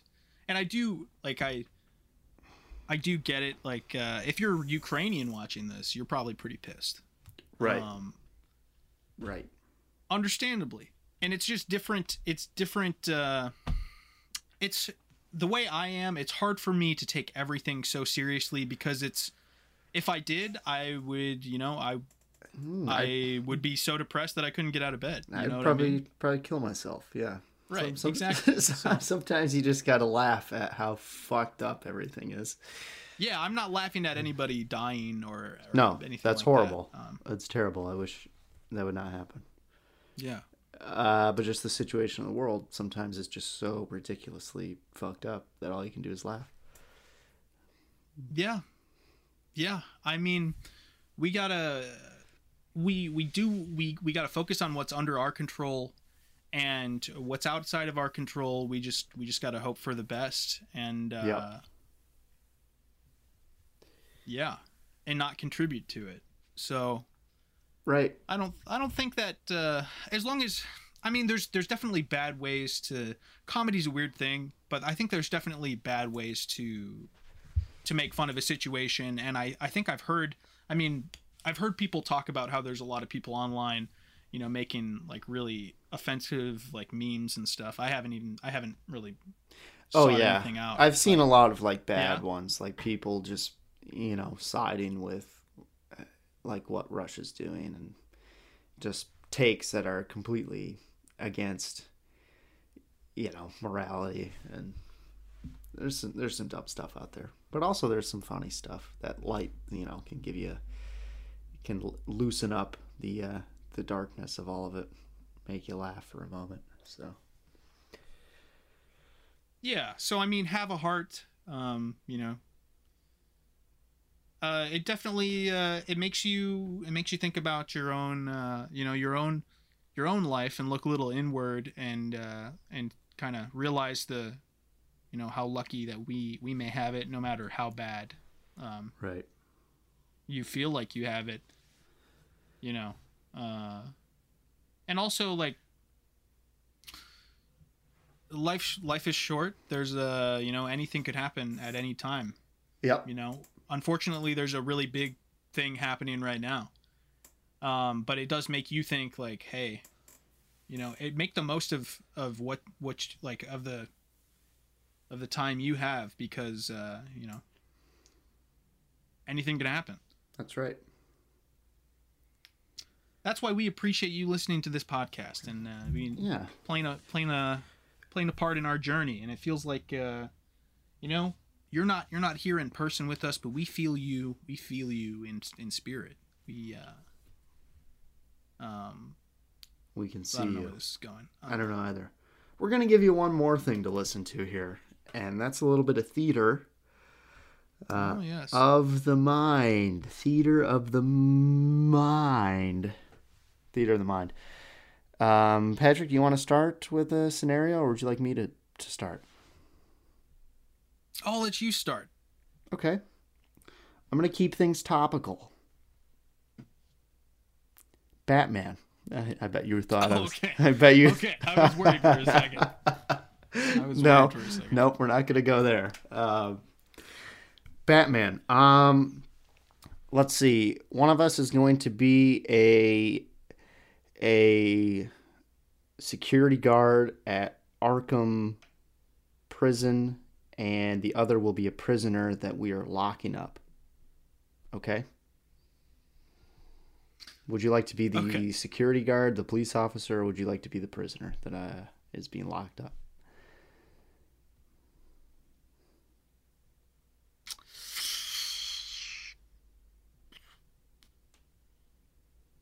I'll let you pick I'll let you pick oh Deal- dealer's choice dealer's choice it's a big it's a big choice I can't make it All myself. right, you're gonna be locking me up then. okay All right. all right What are you doing? Locking me up? This the I cannot I cannot the the whole connection is making this Oh no. so hard right now. Really? I just got a note that my internet's unstable. God damn it. Okay, it's All right, how am I let's now? let's let's it's it's okay. But I think it I think it's like sometimes it's you, sometimes it's me, so it's hard to it's hard for it for us to find a patch where it's where it's both fine. All right. Let's let's go for it. Okay, here we go. You are locking me so up. I'm locking you up. All right. Go ahead. right, okay. I hope you enjoy your cold slumber, you sack of shit. This is ridiculous. I do not deserve this. This is you're putting me in here. I'm putting you in here. This cell's smaller than a dog cage. What the fuck is this place? This is uh this is Applebee's. Do you, do you even do you even know what I did to be to, to to deserve to be here? Do you even know what I did to put me in an Applebee's? You you you wouldn't shut the fuck up about your eraser.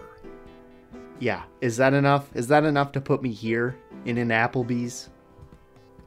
I don't Well, think so. sir, if you- I don't think so. I want a retrial. This is absurd. Are you familiar with the penal codes? Yes.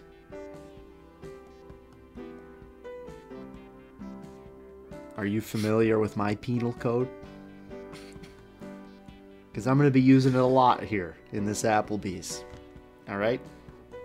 I'm going to be using it a lot. I'm going to be dropping some soap and making you pick it up. And then I'm going to Oh, then I'm to fuck in the ass in this Applebee's. While So everyone would like watches. Would you like the two for twenty five? I would. I'll take the um, buffalo mac and the Caesar salad with a Coke. All right. Uh, would you would you like ice in the coke? I would. Give me a lot of ice. And How much ice would you like? I'm gonna How- uh, how- 16 cubes. Sixteen cubes. Okay, thank you very much. All right. And please give me a real straw instead of those paper ones, because I like to. I don't drink my Coke very fast, and I like this the straw to, you know, not disintegrate. So if you could do that for me. So what kind of extra napkins extra napkins too and i'm gonna order dessert Okay. right now just because i like to have it at the same time i will have the rhubarb pie Mm-hmm. We do not have that. Uh, we're out of that. okay i'm going to leave the building Sir, you are locked in a in a cage right now. Uh, I don't know where you think you're going. uh, you don't have rhubarb pie i can legally exit the building No, you're right. Let me unlock this for you real right, quick. Sorry right. about the inconvenience. Uh, thank you very much please uh, feel f- feel free to contact our uh, our customer support line, and they will uh, they will ship you a pie. I think they'll ship you a pie.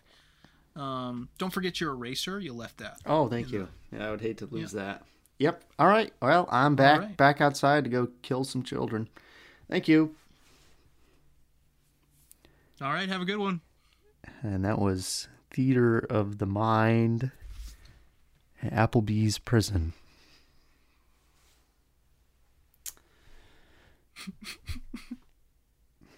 All right, what do you you want to do one more? Yeah. That, that was that was intense. Yeah. Yeah. Um Yeah, but it was kind of wholesome though. It was kind of That was good. It was good. maybe we are So, you're you're at the let's say you're at Whole Foods and I'm bagging your your groceries for you. Mm-hmm. All right? Okay.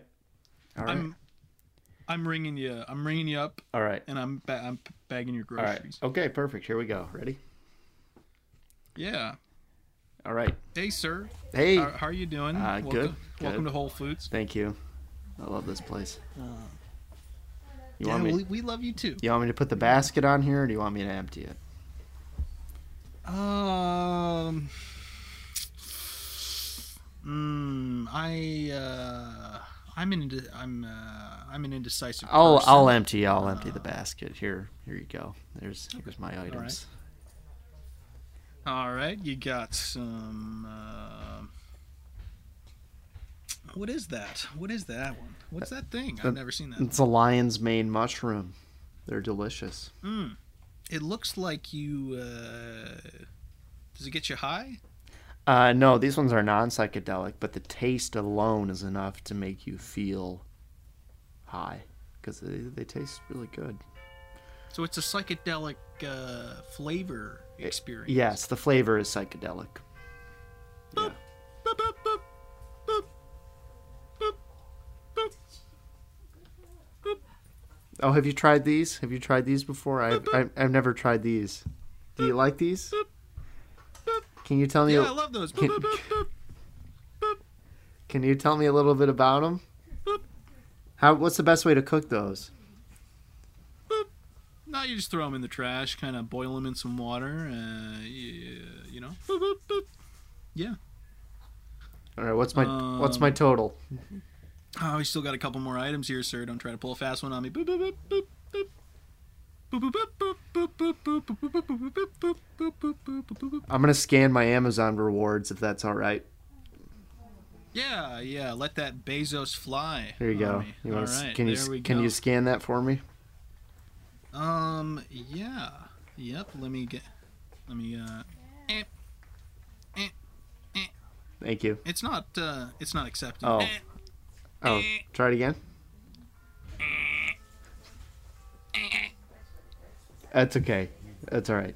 I'll just pay. Let me try. Let me try one more time. Okay. Boop, boop. That's oh. good. Oh, all You right. got it. All right, cool. All right.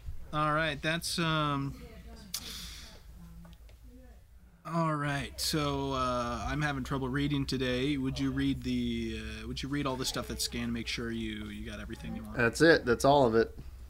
No, I mean read it out loud for me. I I need to know what it is too. Uh, lion's mane mushrooms, lion's mane's mushrooms, lion's Okay. mane mushrooms. I got 50 of those. I got 50 lion's mane mushrooms, and then I got a um, some some cheese, some Violife cheese, and Okay. then I got some pickles. Yep, that's there. And then I got uh, I got some uh, adult diapers. Uh huh. And then I got this is a, to- a toy truck. This is a Hot Wheels truck. And then I got um yep, there's my sledgehammer. Got that. What are you what are you scanning? I'm just making a noise. Oh, okay. Uh and then I got my uh I I got my golf clubs here. I got uh, Love it. Boop. This is this is a little eraser that looks like Superman. Super cool. I got a I got 40 of these. And that's it. That's everything.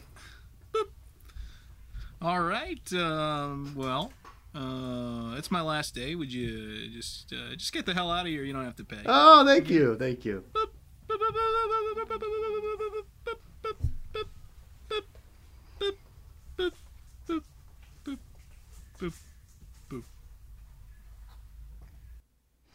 And that was Theater of the Mind, Patrick's last day working at Whole Foods.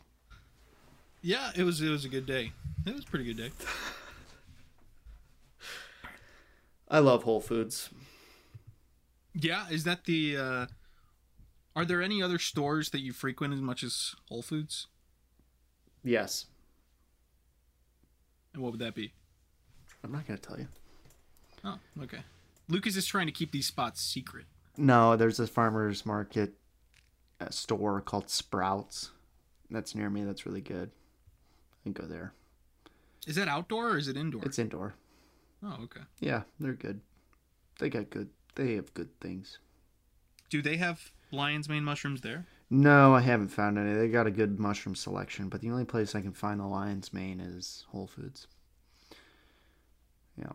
Interesting. They do have a lion's mane crumble, which is like ground up lion's mane mixed with some other mushrooms that you can use as like a taco meat.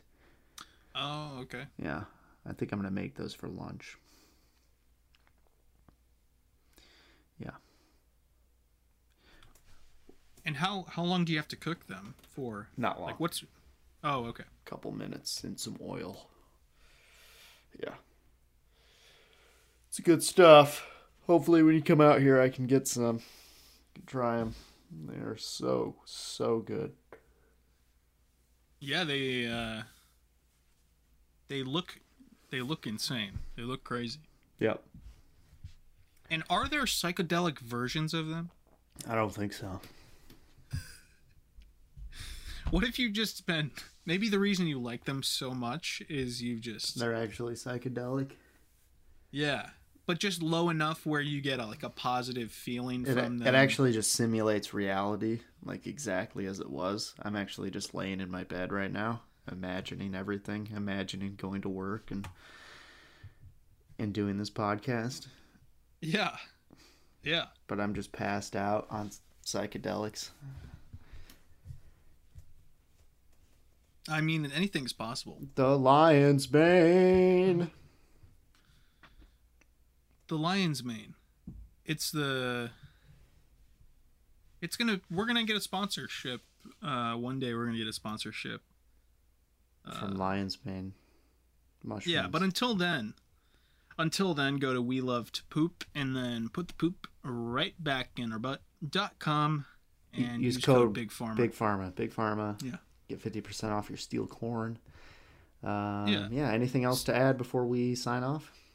Say what you want about Big Pharma, but uh, you know they're they're saving you money right now. They're saving you money. That's true. You can say whatever you want about them, but right now you just gotta say they're saving me money. Yeah. So that was uh, We Love to Poop, and then put the poop where, Lucas? Right back in our butt. Dot com. dot com. Uh, code Big Pharma.